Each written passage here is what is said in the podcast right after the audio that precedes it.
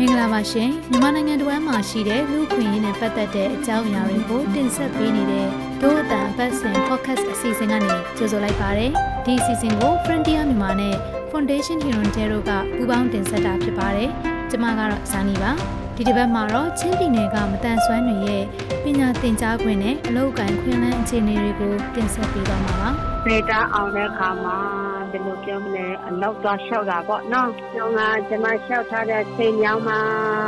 တို့မတန်ဆွမ်းဆိုတော့လည်းမခံဘူးလေတန်ဆွမ်းတဲ့လူတွေဆိုပြီးမှအလောက်ခတ်တာအဲ့ဒါနဲ့အမလည်းအလောက်လည်းမလောက်နိုင်ဘူး။အလောက်လျှောက်တဲ့ခါလည်းမရဘူး။သူမကဟာခါမှာနေထိုင်တဲ့ဒေါ်တော်ပန်းဖြစ်ပါတယ်။မတန်ဆွမ်းသူဥယေများပြားလာတဲ့ချင်းပြည်နယ်က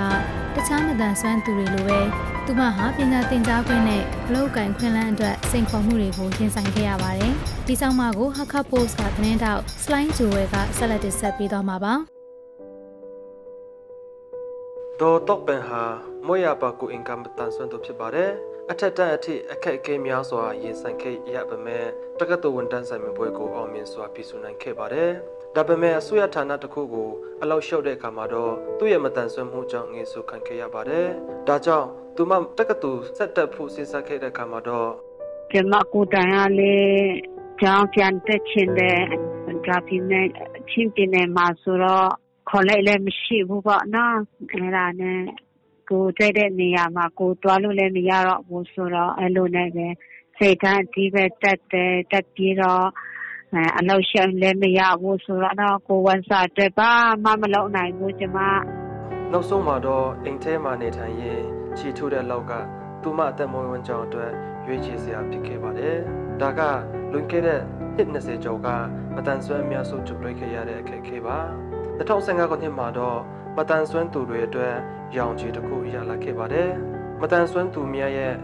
လူအခွင့်အရေးတွေအခြေခံလွတ်လပ်ခွင့်တန်းတူညီမျှရရှိရေးကျန်းမာရေးပညာရေးလွယ်ကူစွာတွာလာနေထိုင်အသွင်ပြုတ်နိုင်ရေးနဲ့အလောက်အကန်အခွင့်အလမ်းရရှိဖို့အတွက်မတန်ဆွမ်းသူများရဲ့အခွင့်အလမ်းဥပဒေကိုပြဋ္ဌာန်းခဲ့ပါတယ်။ဒီဥပဒေထဲမှာမတန်ဆွမ်းသူများအတွက်အခွင့်အရေးတွေများစွာပါဝင်ပေမဲ့ချင်းပြည်နယ်ကမတန်ဆွမ်းသူတွေအတွက်စင်ကုန်မှုကအရင်ကထက်နှုံနှိုင်းရှင်ပြီးညုံမှန်းထသလောက်တိုးတက်လာမှုမရှိသေးပါဘူး။ပညာရေးလက်လံမီနှုံးက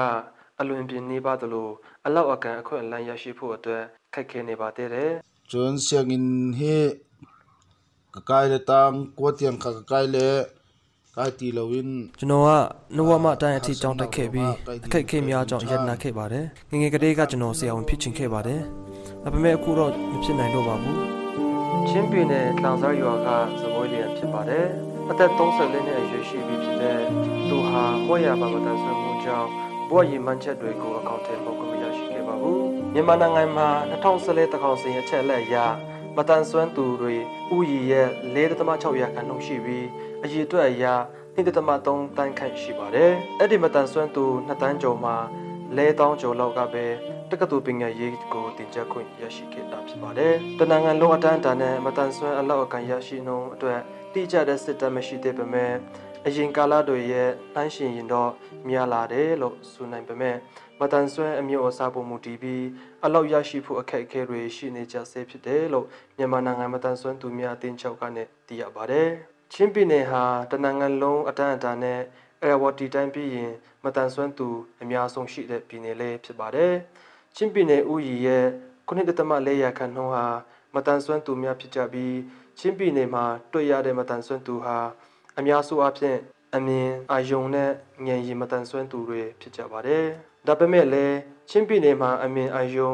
အကြအာယုံနဲ့ဉာဏ်ရည်မတန်ဆွမ်းသူတွေအတွက်အထူးပညာရေးတက်မွေးပညာသင်ကြားပေးဖို့အစိုးရကဖွင့်ထားတဲ့အကြောင်းတစ်ကြောင်းပဲရှိပါတယ်။မတန်ဆွမ်းသူတွေအတွက်နောက်ထပ်စင်ကုန်မှုတစ်ခုကတော့လှောင်ပြောခံရမှုပါ။ဒီလှောင်ပြောခံရမှုတန်တွေကိုခန္ဓာရည်မရှိတဲ့အတွက်ဖရန်လန်ဟူတယောက်အင်္ဂပြင်မထွက်တာ16နှစ်ရှိနေပါပြီ။သူကမုံရွာတက္ကသိုလ်မှာ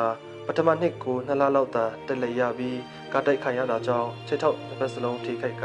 လိုင်းကောင်းကောင်းမလျှော့နိုင်တော့သလိုစကားပြောရမှလည်းခက်ခဲဖြစ်တော့ခဲ့ပါတယ်။အစပိုင်းမှာပြန်လည်ကောင်းမွန်လာအောင်ကြိုးစားပြီးလိုင်းလျှော့ထွက်ခဲ့ပေမဲ့စားနှုတ်မှုတိုင်းကိုမခံနိုင်တော့တဲ့အတွက်အိမ်တွင်းအောင်နေသူဖြစ်ခဲ့ပါတယ်။ဖရန်လင်းဟူရဲ့မိခင်ကဟစီကဖာလေ mi nang chom he hi asi te ka khenin ဒီလိုမျိုးမတန်ဆွမ်းဖြစ်ပြီးနောက်ပိုင်းမှာတော့ဖះရှိခိုးကျောင်းသွားတဲ့နေရာမှာကလေးသူငယ်အများစုကမချင်ရင်ပြုတ်ကြပြီးရေစရာဟာတာဖြစ်ဆာနောက်ခဲ့တယ်တူလန်တော့တဲ့ပုံစံကအစားလေးလောက်ကြတယ်အဲ့လိုစခံစားရတဲ့ကနောက်နေ့ကစပြီးဖះကျောင်းတွားချင်ဆိုင်များပြောက်သွားလောက်အောင်စိတ်နာကျင်သွားခဲ့ပါတယ်ကျမသားလေးကမတန်ဆွမ်းဖြစ်ပေမဲ့ကျမကိုဆက်ချမ်းသာအောင်ထားတယ်ကျမအတွက်တန်ဖိုးမဖြတ်နိုင်တဲ့တာကောင်းယတနာလေးဖြစ်ပါတယ် ရှန်ဟိုလျန်ကအချင်းရဖက်တွေ့နိုင်ဖို့ခဲရင်သွားပြီးကျမတို့အသက်ကြီးပြီးကိုယ်လွန်သွားခဲ့ရင်ပြုတ်စုသူမရှိမှာကိုမိခင်တယောက်အနေနဲ့ဆူရင်မိပါတယ်သူကိုယ်တိုင်လောက်နိုင်တဲ့အရာတခုမှမရှိတော့ဘူးချင်းပြည်နယ်မှာရှိတဲ့မတန်ဆွမ်းသူအများစုကသူတို့အခွင့်အရေးတော့သူတို့မသိကြသလိုပတ်ဝန်းကျင်အတန်းဝန်းကလည်းသူတို့တွေကိုနားလည်မပေးကြပါဘူးတချို့သောသူတွေကသူတို့ကစတင်ဖို့အခွင့်အရေးမရှိသူတ ခြားသူတွေနဲ့တန်းတူအခွင့်အရေးမရှိသူလို့တွေးထင်ပြီးစိတ်အငယ်ကမိမိကိုအတုံးမကျဘူးလို့ခံစားနေသူတွေလည်းရှိပါတယ်ဒါအပြင်မိသားစုထဲမှာတော့သူတို့ကိုအတုံးပြုတ်လို့မရဘူးဆိုကပစ်ပေထားတာတွေရှိတယ်လို့မတန်ဆွမ်းအရေးလှောက်ရှားနေတဲ့အဖွဲ့ထိုင်ကသိရပါတယ်ချင်းပြည်နယ်ဟာခရစ်ယာန်ဘာသာဖြစ်ပြီးတော့ဒီခွဲချက်ဆက်ဆံမှုမရှိဘူးလို့ကျွန်တော်တို့ထင်ရပါမယ်ဒါပေမဲ့ကျွန်တော်တို့ရဲ့တကယ်တမ်းကြည့်လိုက်လို့ရှင်ကျွန်တော်တို့စီမံကိန်းလှုပ်ဆောင်ပြတဲ့ချိန်မှာသူ အဲကျွန်တော်တို့ဒီချင်းပြည်နယ်မှာတကယ်တမ်းအဖြစ်မတန်ဆွမ်းသူတွေကိုခွဲခြားဆက်ဆံမှုတွေရှိတယ်ဆိုတာကျွန်တော်တို့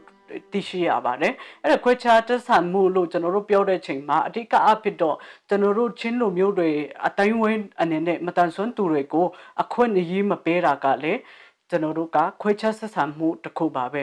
အင်တာမတန်ဆွမ်းတက်ငယ်များပြုစုရရိပ်မှန်ရဲ့ Live Project တို့ပူးပေါင်းဆောင်ရွက်နေတဲ့စီမံကိန်းက Monitoring Evaluation Accountability Learning Officer ဖြစ်တဲ့ဆရာအမတ်တန်ကပြောပြခဲ့တာပါအဲ့ဒီ project ဟာချင်းပြည်နယ်မတန်ဆွမ်းသူတွေကိုအသိပညာပေးလှုပ်ဆောင်နေတဲ့ project တစ်ခုလည်းဖြစ်ပါတယ်မတန်ဆွမ်းသူတွေနဲ့ပတ်သက်ပြီးပညာပေးလုပ်ငန်းလှုပ်ဆောင်ဖို့လူအပ်နေတဲ့တာကိုချင်းပြည်နယ်မတန်ဆွမ်းအခွင့်အရေးဆိုင်ရာပြည်နယ်ကော်မတီရဲ့ဒုတိယဥက္ကဋ္ဌလူမှုရေးဝန်ကြီးဦးပေါလုံးမြင့်တန်ကလက်ခံပါတယ်သူက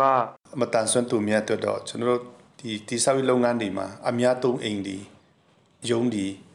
အထူးသဖြင့်ကျောင်းဒီမှာပေါ့မီနီထက်ကိုမတန်ဆွမ်းသွားနိုင်အောင်ဆိုပြီးတော့ကျွန်တော် wheelchair ဒီလောက်ခိုင်းပါတယ်အာနောက်ပိုင်းမှာလည်းပဲတိဆောက်ရေးလုပ်ငန်းဒီမှာကျွန်တော်တို့မဆန်မတန်ဆွမ်းသူများအတွက် wheelchair land ဆောင်ရွက်ပြီးဖို့ပြီးတော့ cyclone shelter ဒီအာကစားယုံဒီခမ်းမဒီမှာသူတို့ဝင်နိုင်အောင်လုပ်ဖို့ကျွန်တော်အာ company များကိုလည်းလမ်းညွှန်ခဲ့ပါတယ်အခက်အခဲတစ်ခုကတော့ခုနကျွန်တော်စာတုံးပြောတဲ့အတိုင်းပဲဒီ ဥပဒေမထွက်ခင်မှာကောက်တဲ့စီးရင်နဲ့အခုဥပဒေထွက်ပြီးမှကောက်တဲ့စီးရင်တွေကိုညှိနှိုင်းတာရယ်ပြီးတော့ဒီမတန်ဆွမ်းနဲ့ပတ်သက်ပြီးတော့ဒီချင်းပြည်နယ်မှာကနည်းနည်းအားနည်းချက်ရှိသေးတယ်အဲ့ဒါကြောင့် awareness ပေါ့နော်မိသားစုဒီပြီးတော့ပတ်ဝန်းကျင်အနေနဲ့ဒီမတန်ဆွမ်းတွေကိုအာပူပေါင်းဆောင်ရွက်နိုင်ဖို့ကိုညီနိုင်ဖို့ပံ့ပိုးနိုင်ဖို့အဲကျွန်တော်တို့အာ awareness လုပ်ဖို့လည်းလိုပါတယ် ပညာပေးလို့ဆောင်ရမှာကုလမတန်ဆွမ်း convention အစီရင်ခံစာနဲ့မတန်ဆွမ်းဥပဒေတွေကိုဒေတာစကားနဲ့အားလုံးသဘောပေါက်အောင်ဟာခဘာသာလိုင်စာပင်နဲ့ထုတ်ဝေခဲ့ပါတယ်။မတန်ဆွမ်းတွေကိုတစ်နှစ်ကိုတူ3000နှုန်းနဲ့ငွေကြေးတွေထုတ်ပတ်နေတယ်လို့ဦးပါလွန်မြင့်တန်ကပြဆိုပြောပါတယ်။ဒါအပြင်မတန်ဆွမ်းသက်မဝန်ကြောင်းတင်တန်းတွေကိုပေးဖို့ကိုလည်းလှုပ်ဆောင်နေတယ်လို့သိရပါတယ်။ တော့တော့ပန်ကတော့ချီထူးတဲ့အသက်မဝင်ကြောင်းလို့ရင်2013ခုနှစ်မှာတော့ပတ်စတာမတန်ဆွမ်းတင်းမှာဆီယမအလုပ်ခွင့်ရနေပါပြီ။သူကအဲ့ဒါလောက်တဲ့လူလည်းရှိတယ်မလောက်တဲ့ချက်နဲ့ရှိတဲ့ဒီဘာဖြစ်လို့လဲဆိုတော့ချင်းပြည်နယ်မှာအဲ့လောက်ချင်းမပန်ဆွာတာသဘောမပေါက်တဲ့ပါစတာလည်းများတယ်ဆိုတော့နော်အဲဖျားကြောင်းလည်းနှစ်ထပ်ရှိတဲ့ဟာလည်းရှိတယ်ဆိုတော့အဲအပေါ်မှာတက်ဖို့ လေကာပဲသူတို့ကလေကာပဲလောက်ရဆိုတော့တက်ဖို့ခက်တာပေါ့နော်လူချင်းနဲ့တွားလို့လည်းမရဘူးနိုင်ပြင်းပြင်းကောင်းမယ်ပြေတော့ volunteer နဲ့ရှာရှာမတွေလည်းမနော်လူငယ်တွေလည်းပါဝင်ပေးပြီးမှအပုံရစေချင်တာပေါ့ အခုတင်ဆက်ပေးခဲ့တဲ့စီစဉ်ကိုနားဆင်ကြရလို့ကျင်းနေမယ်လို့ဒို့အတန်ဖွဲ့သားတွေကမျှော်လင့်မိပါတယ်။ဒီစီစဉ်ကိုတင်ဆက်ပေးခဲ့တာကတော့ Hakka Podcast Line to Well ဒို့အတန်ကဇာနီအေးအောင်နဲ့ Diane James တို့ဖြစ်ပါတယ်။ဒို့အတန်အပတ်စဉ်အတန်လွင့်အစီအစဉ်ကို Frontier မြန်မာရဲ့ website နဲ့ Facebook စာမျက်နှာတွေပြင်ဒို့အတန်ရဲ့ Facebook စာမျက်နှာ SoundCloud YouTube အန်ဂျိုတို့ကနေလည်းဝင်ရောက်နားဆင်နိုင်မှာဖြစ်တယ်လို့ VOA ကထုတ်လွှင့်တဲ့ radio စီစဉ်မှာလည်းစ နေနေ့ည9:00နာရီကနေ10:00နာရီတွင်းနဲ့တနင်္ဂနွေနေ့နနက်6:00နာရီကနေ9:00နာရီတွင်းမှာလည်းနားဆင်နိုင်ပါတယ်။ဒီစီစဉ်ကိုမြန်မာနိုင်ငံဆိုင်ရာနယ်သာလန်တန်ယုံနဲ့ဆွစ်ဇာလန်ဖွံ့ဖြိုးရေးနဲ့ပူးပေါင်းဆောင်ရွက်ရေးအေဂျင်စီ SDC ကပံ့ပိုးကူညီထားပြီး Frontier မြန်မာနဲ့ Foundation Hirondero ကပူးပေါင်းတင်ဆက်တာဖြစ်ပါတယ်။နောက်တစ်ပတ်တွင်မှလည်းစောင့်မျှော်နားဆင်ကြဖို့ဖိတ်ခေါ်ချင်ပါတယ်။တို့အတန်အစီအစဉ်ကိုနားဆင်ပေးတဲ့အတွက်ကျေးဇူးထွေးတင်ရှိပါတယ်။မင်္ဂလာရှိသောနေ့လေးဖြစ်ပါစေရှင်။